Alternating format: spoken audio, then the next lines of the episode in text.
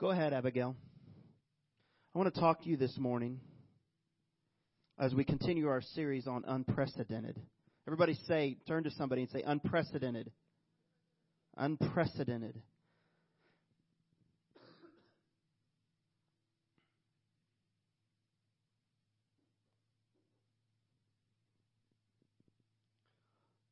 Last week we talked about Noah.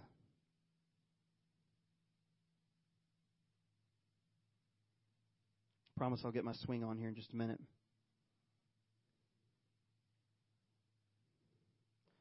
Open. Last week we talked about Noah and this unprecedented thing God did called a flood. You realize many scholars say that there had never been rain up to this point, water from the sky, and God says, build a boat. Oh, what's that? You're going to send rain? What's that? That's just mind blowing to me. And we learned through his life that through faith, Noah was given a revelation. He was rescued, and he received God's gift of righteousness. Now, if you have your Bibles, go ahead and turn to Isaiah 43, 18, and 19. This is our theme scripture this week, or this, this month, or these coming weeks. And it says this Isaiah 43, 18 through 19. It will be on the screen. It says this Remember not the former things, nor consider the things of old. Next slide. Behold, I am doing a new thing or an unprecedented thing. Now it springs forth. Do you not perceive it? I will make a way in the wilderness and rivers in the desert. I love this idea, especially as we're starting here. This is a new thing. This is an unprecedented thing. I'm not interested in doing things the way I've grown up doing them. I'm not interested in building a church just like every other church in Miami. I'm interested in doing something unprecedented, making a new way, a new thing. And um, I, you know, I'm not interested in making mistakes. However, we'll make some. I'm really interested in doing it the way God and has intended this to be. Hearing His voice, saying yes every day.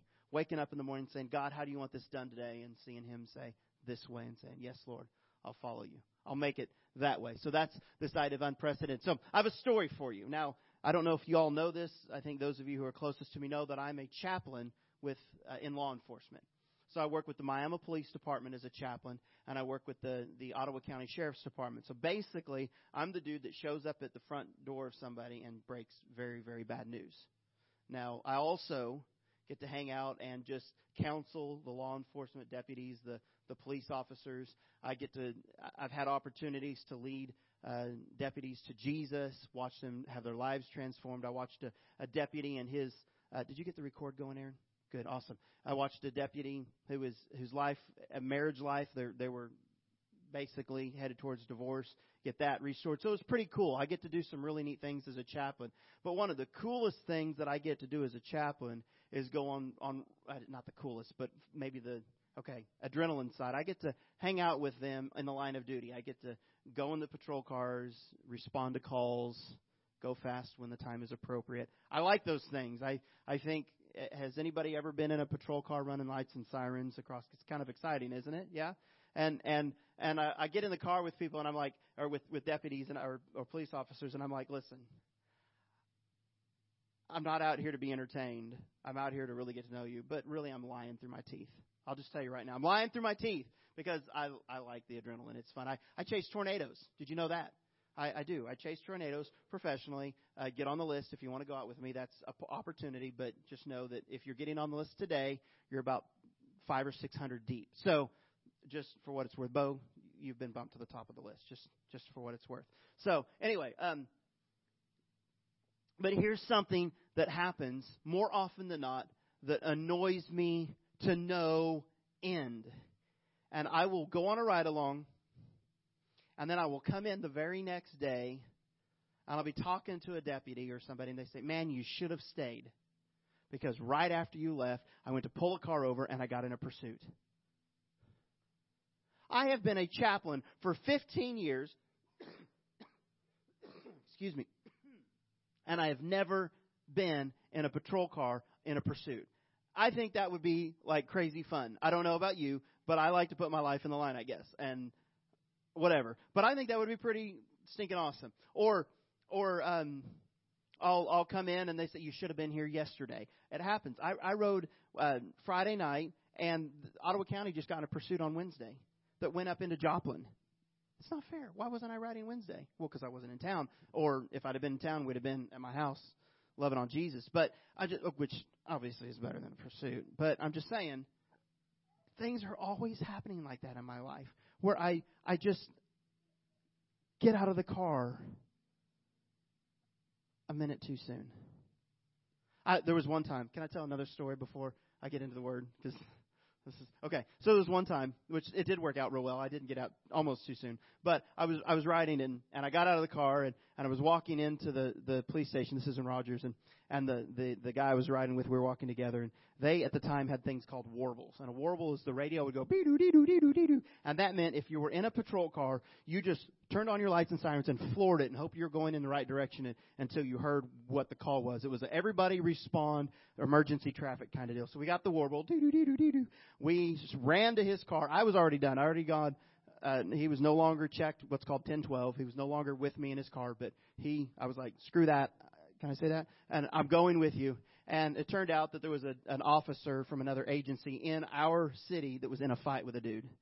I was going to that, but I caught that one. Anyway, that has nothing to do with missing. But how many of you would say that it just seems like all the time I just don't quite get to what I hoped for? It happens all the time. I think we call that word disappointment. How many of you would agree that you've been disappointed before, right? Disappointment sucks. I hate to be disappointed. So, if you can, Hebrews chapter 10, most of this, I'm going to have a really long scripture that's not going to be up there, a set of scriptures, but Hebrews 10:36 out of the NIV, NIV says this, you need to persevere so that when you have done the will of God, you will receive what he has promised. What a great scripture. You need to persevere. You need to hang in there. You need to hold on. You've got to realize that, oh, go back up there. Can you go? Yeah. You need to hold on because when you've done the will of God, you will receive what He's promised. So many times we give up just too soon. And we don't want to do that. Go to Ephesians chapter 6, 13 and 14. It says, Therefore, take up the whole armor of God that you may be able to withstand the evil day and having done all, turn to somebody and say, I've done all. Does that mean you can do more? If you've done all, is there any more to do?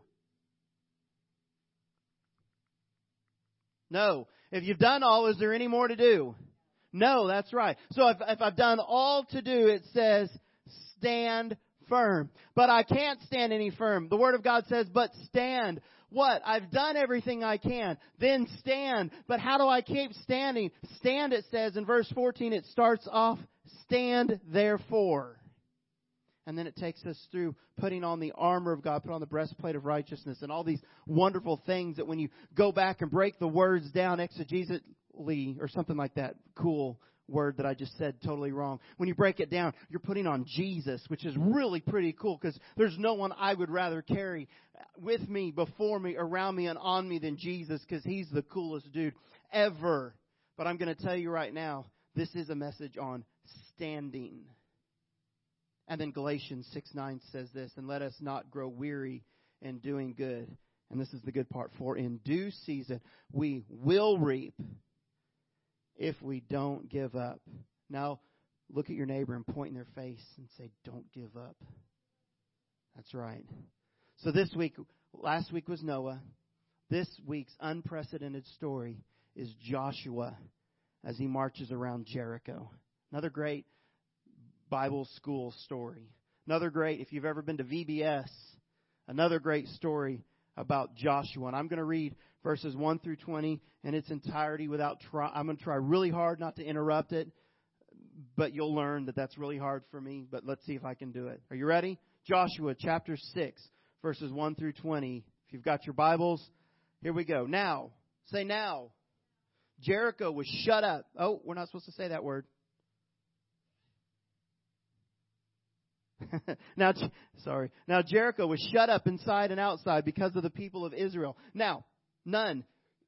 none went out, and none came in. And the Lord said to Joshua, See, I have given Jericho into your hand with its king and mighty men of valor. You shall march around the city, all the men of war going around the city once. Thus shall you do for six days. Seven priests shall bear seven trumpets of ram's horns before the ark, and on the seventh day you shall march around the city seven times, and the priests shall bow before, or shall blow the trumpets.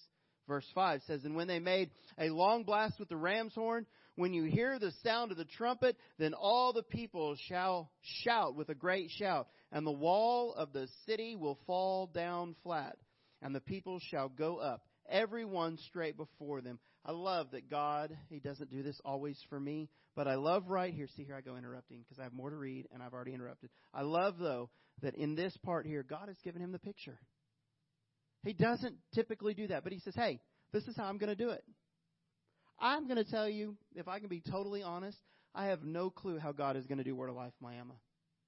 He hadn't given me the big picture. Now he's given me snippets. He's given me ideas. He's given me dreams. He's asked me to do some pretty big things. But I don't know how this is going to shape out except that it's going to be pretty stinking awesome because we're in this together just saying yes to God every day. But I love that this is God's direction to Joshua, and it's very clear. I love that. But here's Josh in chapter 6, and he says, so Joshua, the, or verse 6, so Joshua, son of Nun, called the priests and said to them, said to them, Take up the ark of the covenant and let seven priests bear seven trumpets of ram's horns before the ark of the Lord. And he said to the people, Go forward, march around the city, and let the armed men pass on before the ark of the Lord. And just as Joshua had commanded the people, the seven priests bearing the seven trumpets of the ram's horns before the Lord went before, blowing the trumpets with the ark of the covenant, and the Lord followed them. Isn't that interesting? So God gives Josh the entire picture. Josh gives the people what to do today.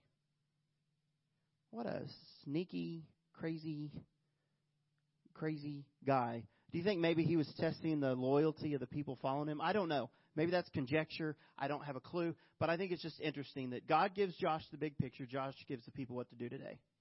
Hmm. Maybe I could learn something from that. Um, so, anyway. Verse 9 The armed men were walking before the priests who were blowing the trumpets, and the gear and the rear guards, and the rear guard was walking before the or after the ark, while the trumpets blew continually. But Joshua commanded the people, You shall not shout or make your voice heard, neither shall any word go out of your mouth until the day I tell you to shout. Then you shall shout. So he caused the ark of the Lord to circle the city, going about at once, and they camped and they came into the camp and spent the night in the camp. Then Joshua rose early the next morning, and the priests took up the ark of the Lord, and the seven priests bearing the seven trumpets of the ram's horns before the ark of the Lord walked on, and they blew the trumpets continually, and the armed men were walking before them, and the rear guard was walking after the ark of the Lord, while the trumpets blew continually. In verse 14, on the second day they marched around the city once and returned to the camp. So they did for six days. And on the seventh day they rose early at the dawn of the day and marched around the city in the same manner seven times. It was only on, this, on that day that they marched around the city seven times. So only on the seventh day that they marched around seven times. So on the previous six days, they marched one time. On the seventh day, they marched seven. Did you get all that? If you didn't, you got it now. And on the seventh time, while the priests had blown the trumpets, Joshua said to the people, Shout, for the Lord has given you the city. Wow, what an awesome thing to hear. And the city and all that was within it shall be devoted to the Lord for destruction. Only Rahab the prostitute and all who are with her in her house shall live, because she hid the messengers whom was sent. But you keep yourselves from the things devoted to destruction, lest when you have devoted them, you take any of the devoted things and make the camp of Israel a thing of destruction and bring it trouble upon it.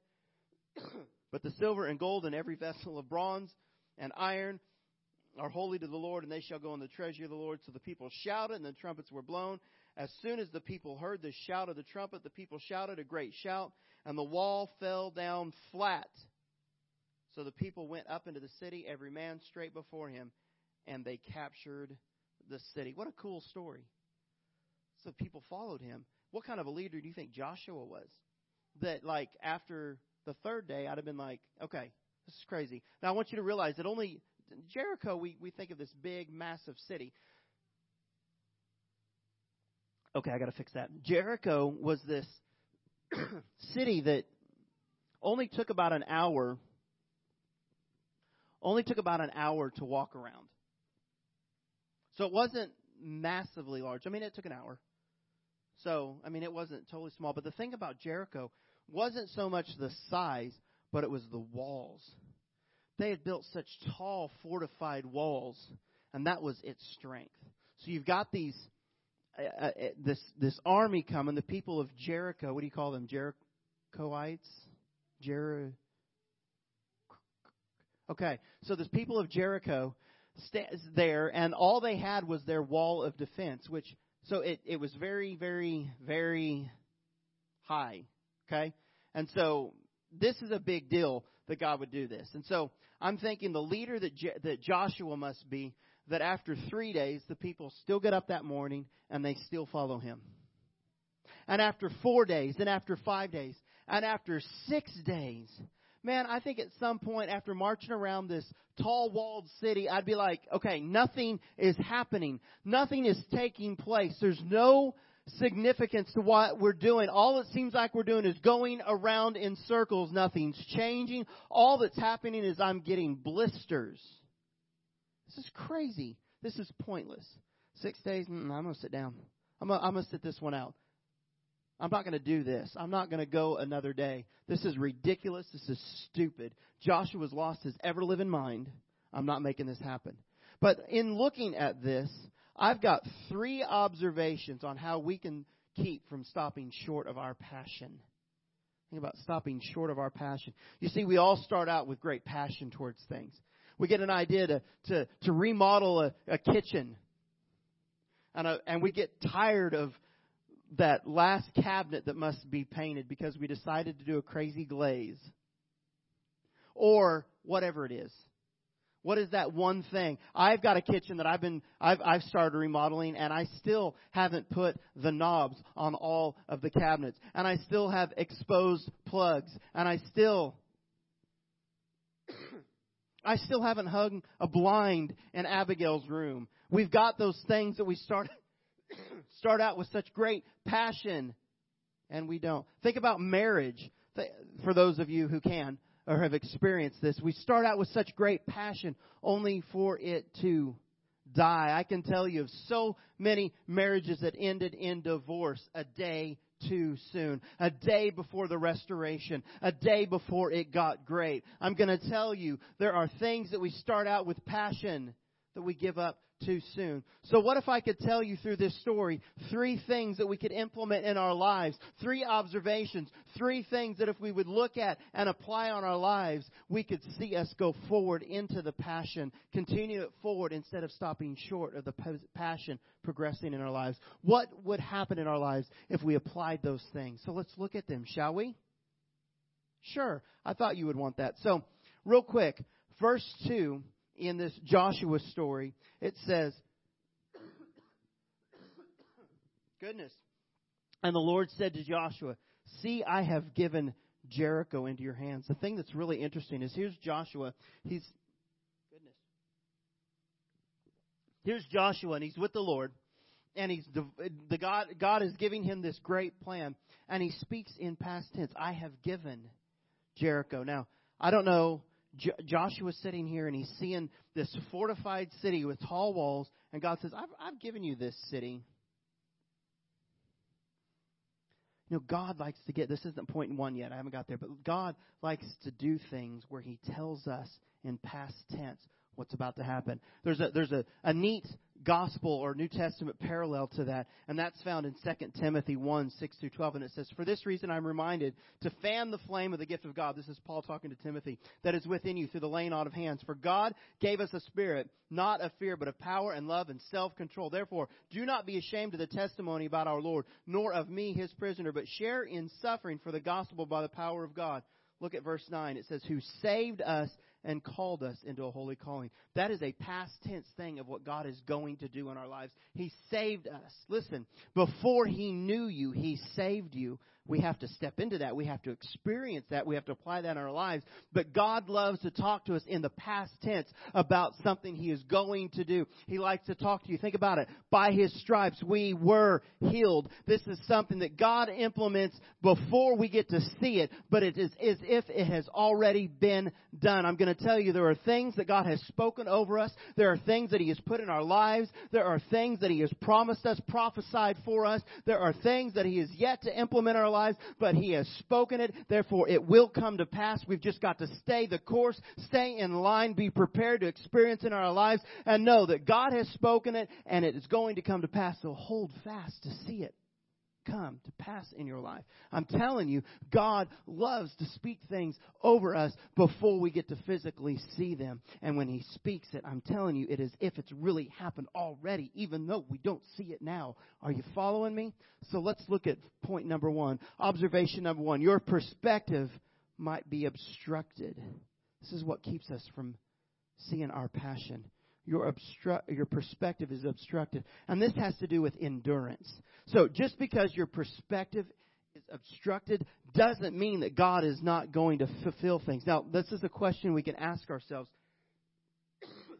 and it says, what do you do when you see when what you see looks nothing like what God is saying? Hmm. What do you do when what you see looks nothing like what God is saying? What do you do when all you see is the ob- obstacle and you can't see the fulfillment of what God is doing? Oh, so kind. You've got the obstacle now. Now that you're going to hear the click, click, click on my teeth, but I'm going to love it. What do you do? You've got this obstacle, Jericho, the great big wall. God is saying, I'm going to give you this city. And Joshua would say, How can you give me this city? All I see is the wall. All I see is what's keeping me from what you've promised. Jericho is the, the, the pivotal point to moving on into the promised land. It's the first city to encounter. It's the first city to conquer. It's the thing that is between them and what God has promised. And here it is, the big wall. What's the obstruction in your life? What's the wall? What's the one thing that all you can see is instead of God? But I might say this the intensity of the opposition in your life is proof of God's power in your life. Because what would happen if there was nothing in your life for God to be able to prove Himself true to you through? What would you do if there was nothing in your life for God to be able to perform a miracle through? Would mm-hmm. we need Him? Would we see Him? Would we have the ability to see the power of God? I am convinced with all of my heart that God is allowing certain things in our life not to be punishment, not to be mean, but to allow Himself to remove in front of us so we can see His hand at work through and in our lives.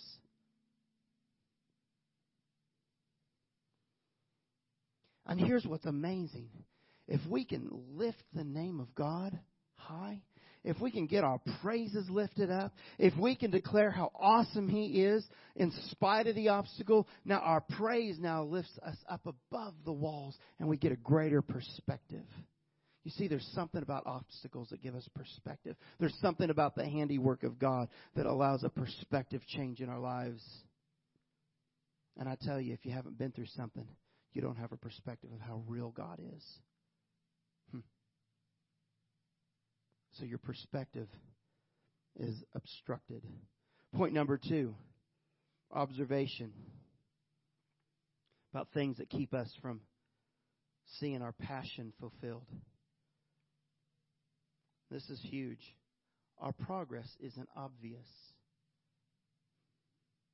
I've been there. This deals with faith. Our progress isn't obvious. 2 Corinthians 5 7 says, We walk by faith and not by sight. The progress isn't obvious.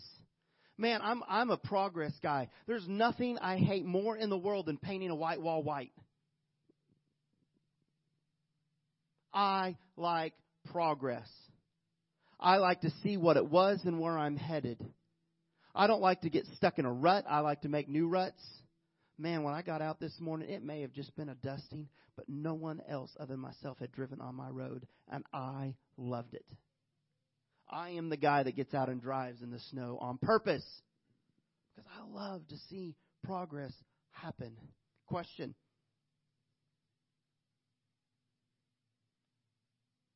Just because your progress isn't obvious Oh, that's not my question. Here it is. Will you keep, huh, skip the point. Will you keep walking even if it doesn't seem like it is working? There's a man in my life that's been a mentor. His name is Kevin Kinchin. Kevin Kinchin, nine years ago, was diagnosed with ALS. ALS has a mortality rate of six to seven years. That means if you're diagnosed with ALS, you're typically on average going to live six to seven years. Nine years ago diagnosed, he is still living and strong. Now, the symptoms are manifested severely in his life. But I remember talking to him shortly after the the um, diagnosis, and he began to weaken in his hands, and he was starting to have to use Velcro to be able to to get dressed, and he was wearing. It was just crazy. He couldn't. He was becoming severely limited. And I remember the question that was asked. This is a man that preaches Jesus like no one I've ever seen. He is the most encouraging, uplifted, optimistic man I've ever known in my life. To this day, when Vanessa and I visit with him, it is full of joy and laughter that we visit with him. Even if you can barely understand a word he says, he's laughing through our conversations. And the, the question was asked even if I'm in a wheelchair and can barely talk, will I still preach Jesus? And will I still declare that he heals? And the answer was absolutely. And it's easy to say that there. But now that he is sitting in a wheelchair with no use of his arms and can barely talk, I tell you, you cannot understand a word he says. He is preaching Jesus, and he's preaching that he still heals, and he writes blogs with his feet, and he's making an impact in people's lives because he's sitting here in this place understanding that even if his progress towards healing isn't obvious, he has the faith to know that God is going to fulfill a promise in his life. Just because your progress isn't obvious doesn't mean your faith isn't working. Listen to me. It has nothing to do with your faith working or not. It has everything to do with the goodness of God and His promise to fulfill it in His time, not ours. God never promised to do anything in our time frame. Did you hear that? God never promised to do anything in our time frame. He is going to fulfill it in His way, in His timing, in the way that brings the best good for His plan. Joshua 6 through 7, uh, 6, 6 through 7, back to our passage. He says, So Joshua the son of Nun called the priests and said to them, Take up the Ark of the Covenant, this deals with presence of God, and let the seven priests bear seven trumpets of ram horns, ram's horns before the Ark of the Lord. This is praise. And, and he said to the people, Go forward and march around the city and let the armed men pass on before the Ark of the Lord. And then they went home. And they did it again. There wasn't progress until the seventh day, and there wasn't progress until the seventh time around. Oftentimes, we aren't given the full picture. So we, listen, oftentimes God doesn't give us the full picture. Why? So we don't get the credit. Listen, I, I, it seems like I'm pointing this picture of a sovereign God. Maybe because I am. But it's all about Him because it is. Listen, He's not a mean, evil dictator sitting in heaven. He's a loving, caring, gracious, awesome God. But He is going to fulfill a plan that is bigger than we can ever imagine.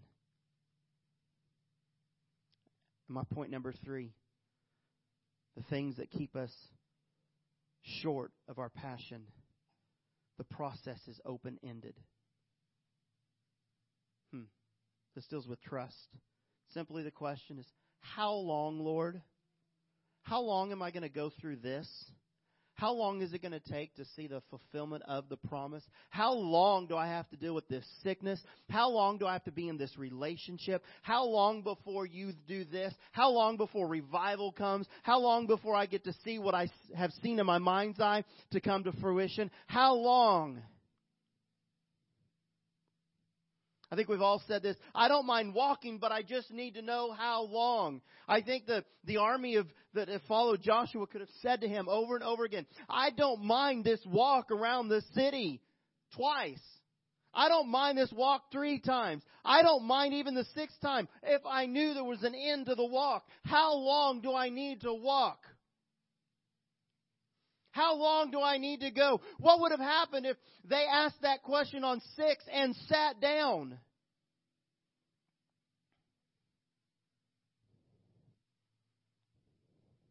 Do you ever ask, why is this just not working? I'm following your will. I'm following the word. I've read the Bible. I know what it says. I'm doing what it says, but nothing is panning out. Nothing is working. I'm on the sixth time around and the wall still isn't coming down. Why is there no victory? Why is the wall still in front of me? Why is there an obstacle? Why is my perspective the way it is? God, where are you?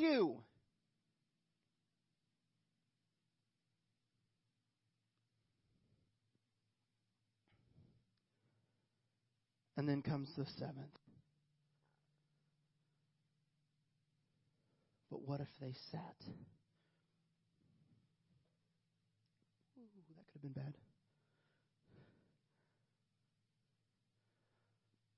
What if they sat on six?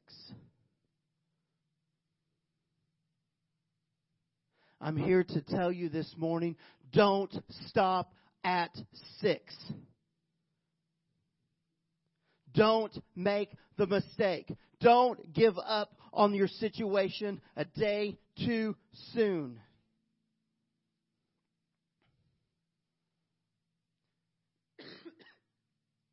because I tell you today, day seven is coming.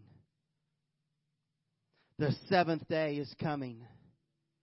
Your seventh day is coming. What is that situation? What is that circumstance? What is that that you're holding out for? What is that promise that God has put in your life that you cannot wait to see it fulfilled in your life that you aren't seeing just yet? I'm here to prophesy. Your day seven is just right around the corner. You may have stepped into day seven and you still have seven more walks around the city, but you are on day seven.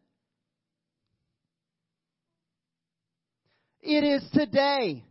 Your seventh day is upon you. And I want to tell you this. Day seven is here. And it might be time to start shouting.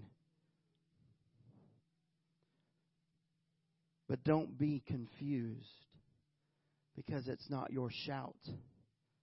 And it wasn't the Israelite shouts that brought the walls down. It was obedience and the persistence. And I'm telling you, you're going to get your shout on. But you've got to stay obedient in the persistence. Your shout is coming. The walls are going to come down, but stay obedient in your persistence.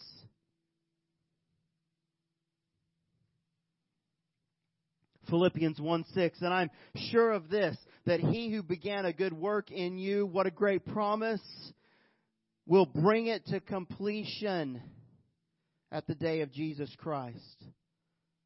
And then I read this this week. I wasn't even looking. I was going to be done here, and I just felt like this had to be thrown in here. And it says this 2 Corinthians 4 16 and 18. That is why we are here, or that's why we are not discouraged. That though outwardly we are wearing out, inwardly we are renewed day by day. Our suffering is light and temporary and is producing for us an eternal glory that is greater than anything we can imagine. We don't look for things that we can see, but things that can't be seen. Things that can be seen are only temporary, but things that can't be seen last forever. The promise is this Day seven is here, and the reward is eternal. What you've been going through isn't for temporary effect, but for eternal consequence. Amen. Father God, I thank you for your word. Lord, I thank you that we're standing strong. Lord, I thank you for the promise that it is day seven upon us. That day seven is here. Lord, I promise that I will stay the course. Lord, for anyone in the room today that is suffering, that is struggling, that has come against an obstacle, and that was ready to throw in the towel, that was ready to give up, that just, they might have said yesterday, might have even got up this morning and said, I'm going to church, God, but I'm over it. Lord, I thank you that your word is a promise, and your fulfillment is our victory. And in our obedience and in our persistence is your completion. In Jesus' name. In Jesus' name. We love you. We're going to stay the course. And we're going to keep on walking.